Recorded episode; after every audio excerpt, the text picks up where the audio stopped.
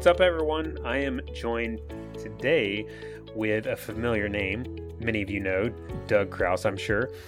I'm excited to talk with Doug about some of this craziness that's going on with the mortgage industry and mortgage rates in particular in the past few months. If you hadn't been paying attention, rates have been like skyrocketing.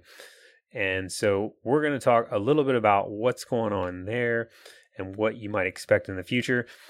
We're also going to get into primarily talking about like the pros and cons of a physician loan. So Doug, I'm sure some of you Doug is the man with physician loans. He knows them backwards and forwards. He does physician loans in like pretty much I guess he's 49 states now, so he does them all over the country. And he through his lender BMO Harris Bank uh, offers those and knows a lot of the stuff behind the scenes there. So we're going to be talking about the pros and the cons of the physician loan today and working through those. And so these are the things you need to know ideally before you're going about purchasing a home, especially if it if you're purchasing it with a physician loan. So without further ado, let's jump into today's episode. Doug, what's up, man? Hey Daniel, thanks for having me on. Yeah, how you been doing? Doing good. Doing good. You uh, surviving all this mortgage craziness? it has been a little chaotic with the Fed move. A little shocking when I talk to some people and they see rates are two points higher than they were three months ago. So that's sticker shock to some. Yeah. What have some, I guess it's been two months, three months' time has been up about 2%, right, on average? Yeah. I think probably end of January, 1st of February, I had 30 year fixed rates hovering around threes low threes even, and now we're upwards of five for 100% no money. So yeah. We're a little different than most, that our jumbo rates are quite a bit better than our conforming rates. So if it was a below 647 limit, mine's actually mid to high fives, where if it's a jumbo with 5% down, then I might still be in the high fours. But okay. yeah. Big jump. That's a really unique setup. I want to get into that because that's I think an important point we'll circle back to. But today I was thinking maybe we talk like pros and cons of physician loan. A lot of you guys listening or physicians, you're thinking about the physician loan probably naturally, but there are multiple options out there. In a lot of cases, the physician loan is going to make the most sense. But there are plenty of cases where it doesn't make a lot of sense. Doug already started to sprinkle in one of those scenarios, which, like I said, we'll circle back to. But maybe before we get into that, let's start with the advantages of the physician loan just to get that out there. Three main reasons why people take physician loans. One, low down payment. So normally you couldn't borrow a seven figure loan without putting 20% down. So like in my case, every lender is going to be different rules for their program, but mine, we go to a million dollars with no money down, million five with 5% and 2 million with 10% down that's going to be 20% down on a typical jumbo loan. So there's your first advantage. The second is lack of PMI. I mean, our default rate on doctor loans is zero. So we don't really need PMI to insure us against loss. So that's a big savings compared to a jumbo loan that was going to have PMI. And then the other almost main reason that people utilize a doctor loan is when they're moving across the country and taking a new job this one actually lets you start with just an employment letter with a signed contract with showing your salary. And this is something that varies. Everybody's got their own set of rules again, but mine's up to 90 days before your job starts. If you've got a signed offer letter, then that's what you qualify on is your future income. So that's really your three main benefits of a doctor loan. So no money down or less money down than the typical loan. You get to avoid PMI, private mortgage insurance. That's the annoying cost you have to pay normally when you don't have what 20% down or yeah and that's quite expensive and that one's credit driven too and it sucks because it's of, just a pure expense it's like just straight up it's you expense. paying insurance to protect the bank you're getting nothing yes. out of it except a loan the bank's the one that's getting the benefit out of it that somebody else is sharing in their risk that if you default they're going to take on part of the loss that's what it's for yep and then the simple underwriting or simple process less rigorous requirements to qualify would be the third big one, right? The other one would be the being able to close before the job starts. Yeah. So yeah. most a, a regular jumbo loan, you'd have to have job in hand and pay stubs. Where this one you can close just on that future job. Yeah, most banks, like the average bank that doesn't do a physician loan, is if you're like in training, going into practice, like, hey, I got this contract, they're going to be like, you're crazy. Show me a pay stub or maybe two, right? And something else I see a lot is people like, well, I'm already an attending, I'm already making three, four hundred thousand a year. Doesn't matter if you're leaving Ohio, moving to California, and buying a house in California. You can't use your Ohio income to buy a California house because huh. it's obvious if your primary residence is California, you're leaving that job at some point. Yeah. So e- even with the income, and you say, I've got a future job starting in California in two months, I'm going to stay at this job until then. So there's no gap of in- income you can't mm-hmm. get that with a regular jumbo loan because the other job hasn't started and the one you're talking about saying I'll make my payments with this income, it's going away. Yeah. In some cases, I guess that third reason in itself could be like kind of a make it a good deal in itself. Sometimes you got to do what is. you got to do, and that's exactly right. Make it work. Moving across the country, you got to. It's there's a lot of moving parts with that as it is, and I know those time crunches can get pretty pretty tight there. And Doug's got a nice setup because he can work in what are you 49 states, right? Everywhere but New York. We're actually adding them here in another month or so. Yeah, so that's really nice because you can maintain a relationship. And a lot of, I know a lot of you guys are moving quite a bit, especially if you're in training and even beyond that. There's typically some moving going on, but that typical mortgage can cause some problems in that setup. Now, the no down scenario is, I think, an appealing one as well for earlier career or maybe have another house potentially. Somebody could have a house that they have their down payment on it, but they need to move, get their kids settled or whatever, and then sell that yeah. one after the fact. So that yeah. where you're doing no money down, you don't have to have that equity. You do have to qualify with both payments, but you don't have right. to strip the equity out of that one by pulling out a HELOC or something to bring the money to the table on the new one. Or yeah. maybe once you sell it, your better use of your money is you wanted to spend it to pay off your student loans or something else anyway. Yeah, I think that's probably the most common reason we're seeing with our one-on-one planning with people. Most common reason we're seeing people go for that 0% down is they just need to kind of catch up on investing and like sh- they want to make sure they're maxing out all these tax shelters and they got student loans they want to pay off potentially. There's a lot of things that they want or maybe should do from a financial standpoint to catch up on those things and being able to put zero down is appealing because they can put the money to work elsewhere. But I think that can also get into one of the downsides of it. You have to be careful with that, putting 0% down. I think, yeah, I mean, if the market pulled back, you're you could be underwater and then you're stuck, and you don't want to be in the same boat people from 2010, 12 were, where yeah you know, they owed 100 percent, and then the houses went down 20, 30, 40 percent, and then you're really underwater and don't have the option of selling unless you're just sitting on cash on the sidelines that you could write a check to get rid of it. But, yeah. I guess that makes us old guys knowing that we both were around in the last real estate downturn.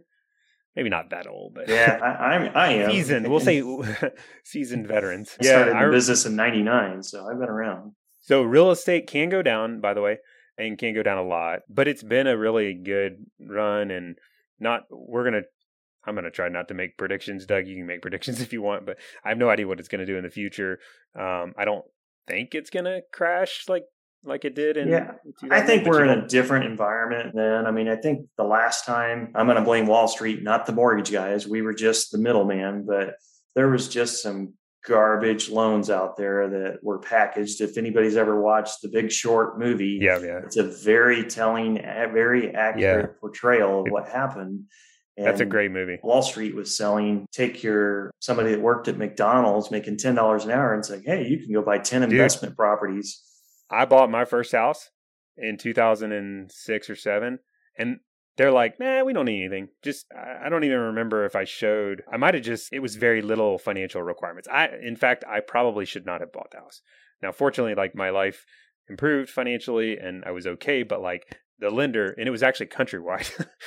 who loaned me the money, but it was a very easy process. I was surprised. Yeah, stated income, stated asset is like, hey, stated I make income, this much that's money. what they called it. Yep, I make this much money, and it's like, okay, and then I don't have any down payment. Like, no problem. So we don't really need to see a pay stub, and you don't have any down payment. You don't have any reserves. No problem. Here, how many houses do you want to buy? That was the market then. Yeah, and it was the different different market. Things are QM now, qualified mortgages, where banks are actually responsible to make loans that they can see that the borrower has the means to repay, which is a good thing. I hope we don't end up with short term memory and bounce back to Wall Street getting greedy and saying, let's start selling this crap again. And, you know, we'll make a bunch of money on it. And then the market implodes because that's exactly what happened. It was as soon as the first person couldn't pay, then it just rolls up hills to the point of if they can't pay, then there's nobody to sell their house to to buy the next more expensive one. And got to the point where there was people like, yeah, I can afford to pay my mortgage, but heck, if nobody else is going to pay theirs, why would I want to pay off my million dollar house that's only worth seven hundred thousand now? And then yep. they strategically walked away. So I don't see that mess. happening again. I mean, yep. aside from the doctors and veterans, most people, if they're buying a million dollar house, they're putting two hundred thousand down. The veteran and the doctor are really the only ones. And when I say doctor, I'm including dentists and a few other professions they lump in but professionals that I joke, my wife's a doctor too, that if she lost her job, she's got five more offers at the end of the day. Only doctor unemployed is one that chooses not to work. So she's going to have the means to continue to pay her mortgage. If something happened, she's not going to be in the same boat of a recession and, hey, we don't have a job for you. There's always going to be a job for doctors. And that's why banks are excited to get them as clients. And that's why we offer them no money down and no PMI and hey, we'll even let you close three months before your job starts. So everybody's rules are different on that. These are portfolio loans where might be a little quirk here and there that one bank goes to 750, the next bank says we only do 60 days. Some other bank says, hey, we include pharmacists in our program. But as a rule, the idea behind it is zero risk borrower because they have the ability to pay. They do pay. And I've been doing doctor loans for several years and not one is defaulted. The banks love that kind of book of business. Did you, were you doing them in 2008 and they kind of? No, I didn't start probably until. I would be curious. I think 2013, 2014. I would think, I worked with physicians then and um, none of, well, we had a handful of people that were like stuck with two houses that were underwater on houses or they got kind of stuck in an area kind of unwillingly ish like a long story but like those sorts of situations but they definitely were not in danger of foreclosure. They could make which is the nice thing about a physician. You have higher income and you're in demand and you typically can make the payments. It's just a matter of it might negatively affect your planning if the market were to turn. Yeah i mean even physicians though i mean part of my book is, you know, from my wife's perspective, and I'm sure you probably fully agree with this, is not to buy the McMansion and put yourself in a position where you have a great income, but then you're still married to your job because you took out a 45 debt ratio. I don't think that's a good idea for anybody, but I especially don't think so whenever you're making really good money to go to the same level of keeping up with the Joneses. And if you're making 300,000 a year, you should not be at a 45 debt ratio. That's just not something I like to see and hate for people to feel like they can't take a vacation or afford a new car if they need it or whatever the case is. Yeah. So, clarif- can you clarify just like so 45 debt ratio, just specifically, what's that mean? So, if somebody had an income of, let's just say, for argument's sake, $100,000, keep the math simple, 120, make the math really simple, then they make 10,000 a month, then you can spend $4,500 a month towards all of your credit reportable debts, which are going to be your house payment, your car payment, if you have child support, alimony, anything like that, but not your car insurance, your groceries, paying your taxes, all that's coming out of the 55%. So the bank's looking at what's going to show up on your credit report, subtract all of that, and whatever's left can go to your mortgage. But what I'm saying is great if you're making 600,000 a year, then don't go buy a two and a half million dollar house just because one of my competitors says you can afford it. Yeah. Um, if you make and, 600, you can pay off a house in 10 or 15 years. If you buy something for a million or a million and a half, where you go spend two and a half, three million, you're going to be just like everybody else, yeah. drug out 30 years and scraping by to make the minimum payments. Yeah. 45% equals house poor. Yeah, exactly. Because that's partially how the lenders set the limit, right? Because like house poor means you're still in the house. you can afford the house, but just barely. Right. 45 is you, you, can just barely pay your bills because yeah. you have to remember if you're in a high income, as you could be in a W 2 situation, paying out nearly 50% of your paycheck, your probably take home is 50 to 55% if you're lucky. Yeah. So that doesn't leave much if you're taking 45 of it to pay everything that shows up on your credit report because you still got to eat, pay car insurance, and take a vacation and whatever. So, what does that get you? Is that, guess, at a hundred thousand dollar income you could afford? Let's assume you have no other debt, and that's like a million dollar house, right? Forty five hundred dollars would probably buy eight hundred thousand dollar, and that that's kind of a loaded question because in Colorado it'd probably buy nine hundred. In Texas, it'd probably buy six hundred or maybe even five hundred. And the reason being, Colorado, eight hundred thousand dollar house, the property taxes might yeah. only be twenty five hundred a year. So they're in looking Texas, at the total payment. Be, yeah, five times that. Texas, they have crazy are, property tax. You don't have to pay any state income tax, so right. they have to get it somewhere. So Illinois is the uh, double. They get you both places. Yeah, it's like high income tax and high property high tax. property. But Texas is right up there with the highest property taxes. A million dollar house in Dallas is probably twenty five thousand a year in property taxes, and Which a million dollar house in Denver is probably five thousand. Yeah, six thousand max. So you mentioned the book. Some of you listening might not be familiar with Doug's book. So Doug actually wrote the book on this stuff, which is even better. And so Hippocratic House, right? Yep. Yeah, and my wife, again, she's a physician. We have a podcast on financial residency, but that's where this is branded through hippocratichouse.com or dougcrouse.com. We just give it away. And it's definitely not a Grisham novel, but it's a couple hundred pages of, you know, especially a first time buyer, physician buyer, everything in it applies to you. There's a chapter in it about credit. There's a chapter about realtor, realtors, definitely something about the settlement, what to expect. It's, again, not a riveting read, but it's a very good read for somebody that wants to learn. And the problem is that you could call me and I could talk to you for hours on end, but if you don't know the questions to ask and or if I'm not available at two in the morning when you have time to read this book, then there's just things out of this that if you read it ahead of time before you call somebody like me or one of my competitors, gives you the hey, I should ask them this. Yeah. And Doug's unique in that, of course, you are in this business as well. So there you do have financial incentive to work with people, but like Doug is about as objective as you can get from the standpoint of someone that working in that industry. That's going to be a more object, objective assessment of that process. Tell my wife all the time. She refers business to me. That's always a good from, sign when your wife will refer your business. That's a good sign. But but I always tell people like there's just niches that certain banks, like one bank might be, hey, our niches, we want loans under 500,000 and they're going to price aggressively. And the other banks are going to be like, we don't really want that business. We want $2 million loans. So that's where they're aggressive.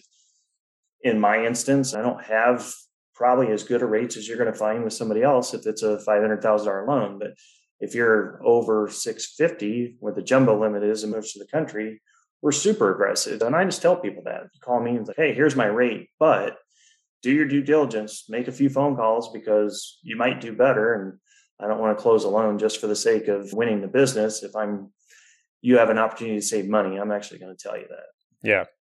So we covered some of the upsides of the physician loan. Let's talk about some of the downsides of the physician mor- physician mortgage and relative to uh, other alternatives. Really, based on some lenders, they're going to price their physician loans higher, meaning they're going to look at a Fannie Freddie type rate or their jumbo book of business and say, we're not making them put money down and there's no PMI. So they're going to build it into the rate and the rate's going to be more expensive. Not the case with my bank. And my bank looks at it and says, hey, these guys don't default. So we don't need the PMI.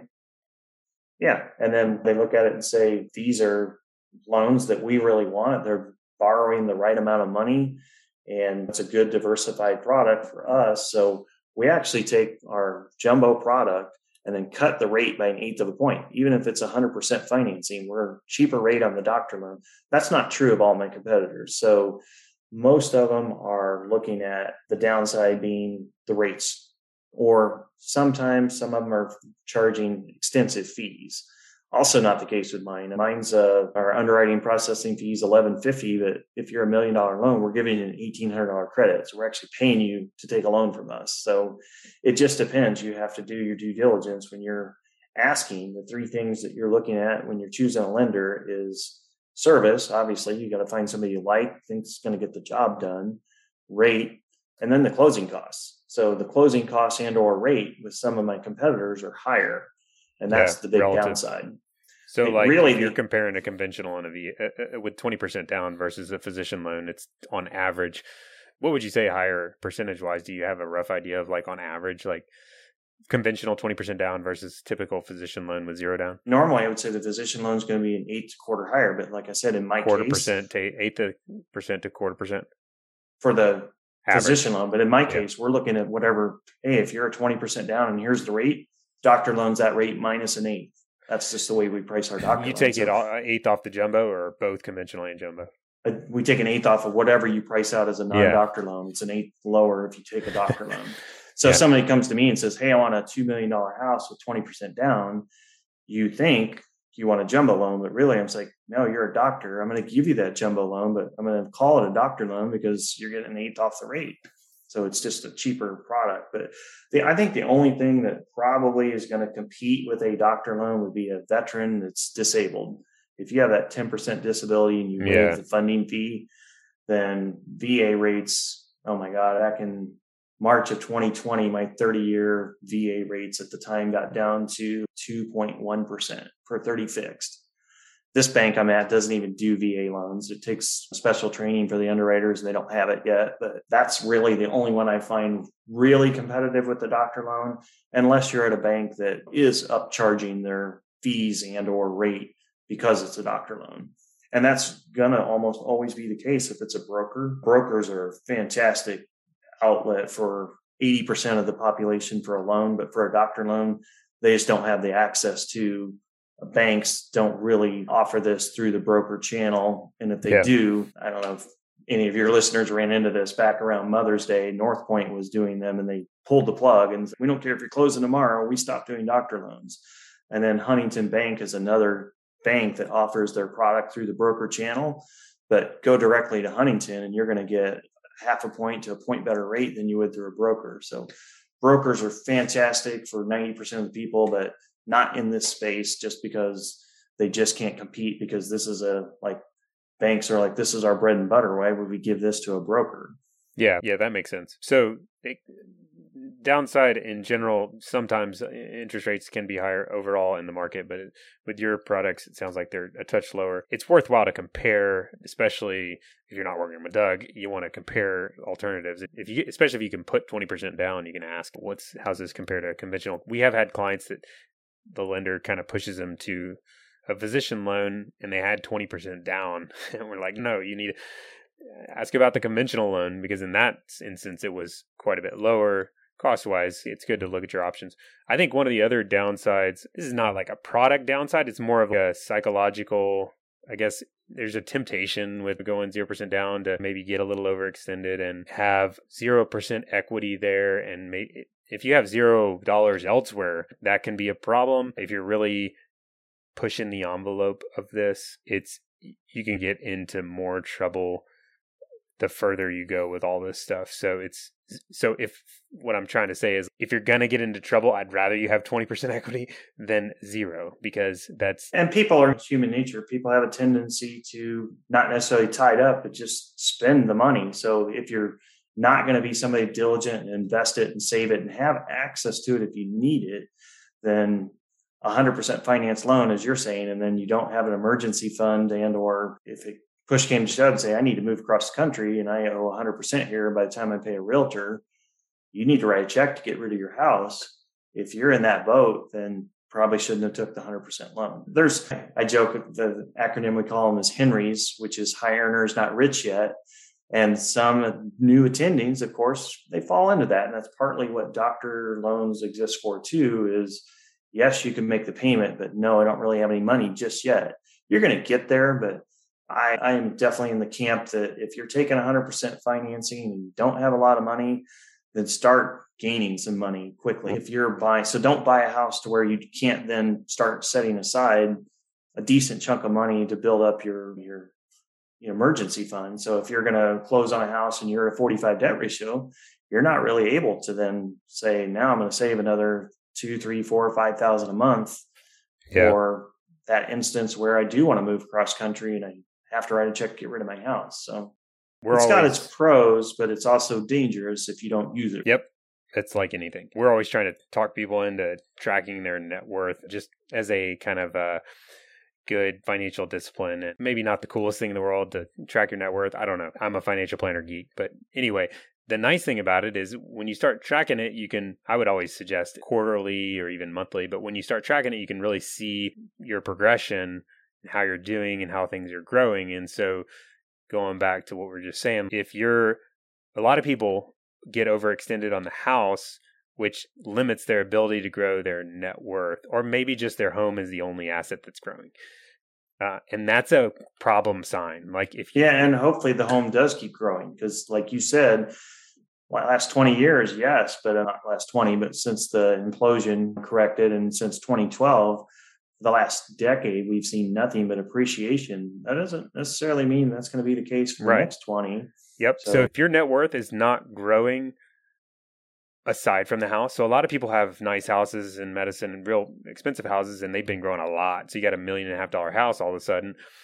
But what I'm trying to say is if everything else has not been growing because you got a little overextended with the house, I think it would be helpful to be aware of that. And that's why it's good to track your net worth because what happens in that scenario is when the if things go south, you have a lot less wiggle room in that scenario. You yeah. can't really take much as much of a, a, downturn. Whereas if you've been and you're not even able to save for things like retirement and education and traveling and those other things in life. There are other things in life and I'm sure many of you have other areas you want to focus on but it is a personal uh, decision different people have a much put a higher value on having a nicer house and it is there i'm not going to say i'm not the guy that says like move to the lowest cost living area just so that you can save money and try to save as much as possible. I think there's reasons to move to high cost of living areas. Oh, absolutely. I mean, and family, and that makes sense. I think that's what really matters in people's lives. So that's what it's really about is being able to match this sort of thing with what you consider most important. I just talked to a doctor the other day that he was saying several of his friends in Salt Lake bought houses for 350 five years ago and they're selling them for 900 right now. No, that's, and that's where are you going to invest in the market with that kind of return? Sure not this year. No, that's crazy and that's abnormal. That it that, is abnormal. That, that's don't expect to. Yeah, do not replicate that. Now, those kinds of numbers make me think that there's some bubble going on there. Yeah, but most areas are not quite. Salt Lake City has exploded growth wise.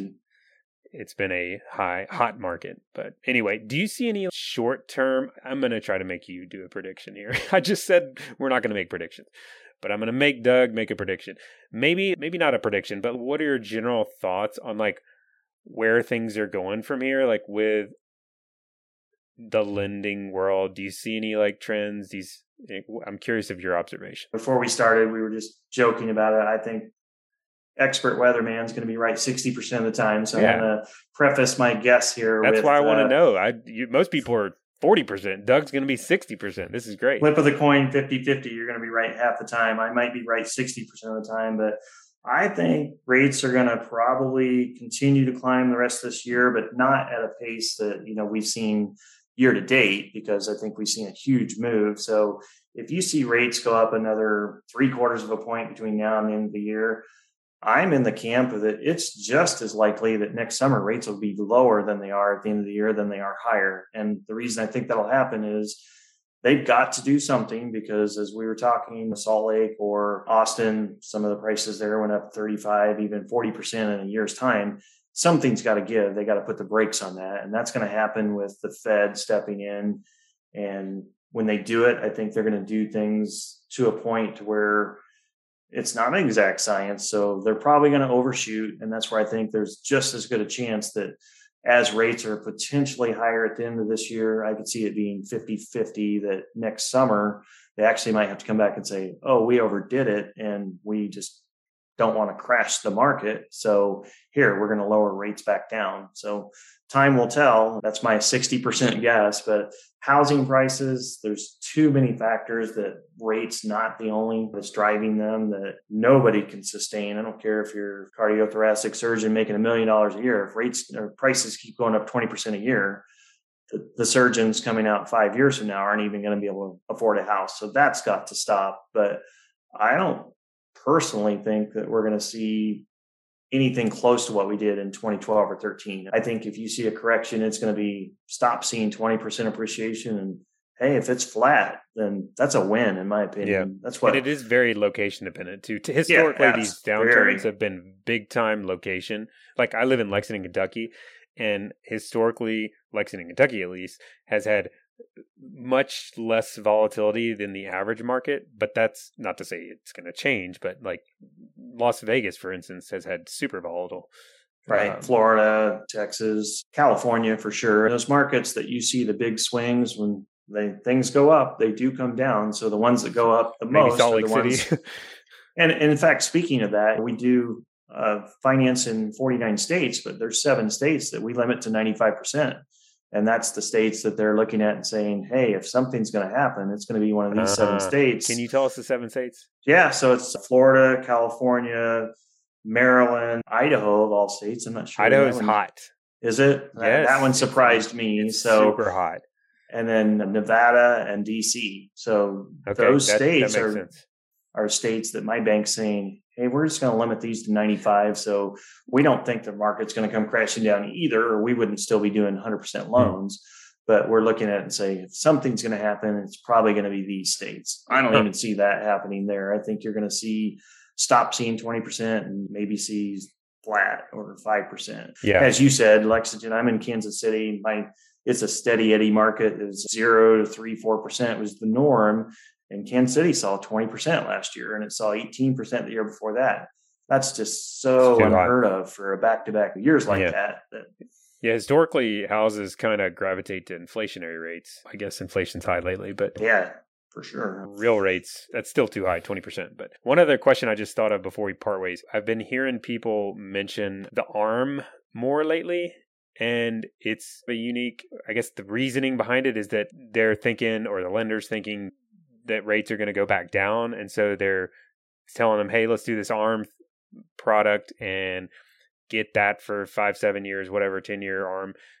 And then when it, that way you have that period of time locked in. But then sometime from then, now until then, rates are bound to go down back to where they were or below. And then we'll just refinance then.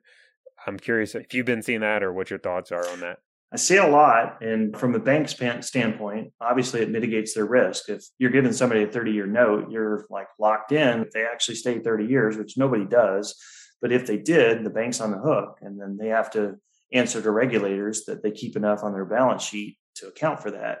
If they do an arm, then hey, after seven or 10 years or five, whatever the length of arm you take, then we can just adjust our rate to the market. So we're not on the hook. So we don't have to keep as much. So of course, an armory, there's no reason to take it if you're not saving enough to mitigate the risk you're taking. But I will say 23 years doing this that 90% of people do not keep a mortgage longer than 10 years.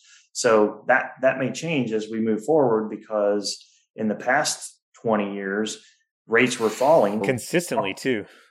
Part of what drove that fact that mortgages didn't stay on the books 10 years was take whatever today because next year you're going to be refinancing to a lower rate anyway. Everybody was Those days- refinancing over and over and over. Those days I think are gone and I don't think we're going to see I think we're going to see an ascending rate pattern for a decade. You're always going to have a pullback. So if you close today at 5 then there might be an opportunity to refinance at four and a half, or if rates go to six, they might pull back to five and a half for a Maybe. while, but maybe. But really, I like an arm for two reasons. One, either you know that you're not going to stay in the house. So who cares what happens to the rate if you lock in for 10 years and this is a, especially a resident, four years from now, I'm moving across the country. I'm Yeah, not staying wherever I'm doing residency. This is not where I want to live. Or two, you make enough money and you were conservative enough that, hey, if my rate does jump to four or 5% on me, I could just write a check and get rid of my mortgage Yep. those two reasons is why I think an arm makes sense. But otherwise, if you're saying, Hey, I'm going to save 200 bucks a month times the next 10 years, that's $24,000. And you'll actually save another, in that scenario, say another seven or 8,000 that the cheaper rate will pay down equity faster. Yeah. That's all going to disappear on you in two years. If year 11, your rate jumps three, 4%, and year 12, it jumps another 1%, then that's great. You saved 30 blew up. grand. Yeah. And then starting year 13, you're way in the hole. Yep. So The only other reason would be is somebody that, hey, this is the only way I can afford the house right now. I'm on a resident salary in two years. I'm going to be on a attending salary. My income's five times as much. So say 200 a month savings today means a lot more to me than a $400 increase might hurt me later. But as a rule, I only like arms if you fit into the category of either you're conservative and I can write a check or I'm not going to be here. So it doesn't matter. Yeah. Though I think the problem I have with the whole approach is it's built on this like assumption for it to work, rates have to go back down and that's unknown. That's not a given so, like it used to be. Like let's look and I always send as it's been coming up, I send them I send clients I don't just send them this, I give them some breakdown of it, but I send them I like to send them the uh, historical 30 year fixed mortgage rates, like a chart of it. And if you look at it, it's back in the 70s and it's like way high and then it's been a pretty consistently Redu- reducing percentage rate from the 80s until just not long ago going downward. So rates have like doug was saying been for a long period of time been consistently going down. And there wasn't huge there was a little bit of up and down but there wasn't huge massive changes. So my point is the reverse can happen. We could have the same exact thing happen in the reverse where it's slowly going up for 10 20 years and in that situation that's a train wreck if you get the five year or seven year arm and you end up with a house for a really long period of time. So it's not worth taking the risk in most cases. Now, I agree with your exceptions there. It's something that comes up a lot is my book definitely points this out is you should be asking if there's a prepayment penalty, which they almost don't exist anymore. Those yeah. type of loans was what we were talking about in 12 and 13, the Wall Street loans that had those type of penalties. But even without a prepayment penalty, the first thing I hear is, why wouldn't I just take this arm, save the money, and if rates go up, I'll refinance? I'm like, well, stop and think about that. If your arm started at four and a half, and that's say that's a half point cheaper than 30 fixed, and then you want to refinance because your arm went to six and a half, and say, what do you think 30 fixed is? 30 fixed, if your arm went to six and a half, the 30 fixed is probably seven and a half now. Yeah. Or your everything goes arm. up. Yeah. So yes, you can refinance. No, there's not a prepayment penalty, but your flawed logic of you could just refinance is true, but all you can do out of a refinance is start the clock over and stretch it out to 30 years again. Yeah. But you're not going to go from, hey, my rate went six and a half. I'll just refinance to a new four. Yeah. Once you get to six and a half, four is way in the rearview mirror. Awesome. Doug, it's always fun talking mortgages with you. I've enjoyed it and appreciate you coming on and chat. Yeah. Thanks for having me.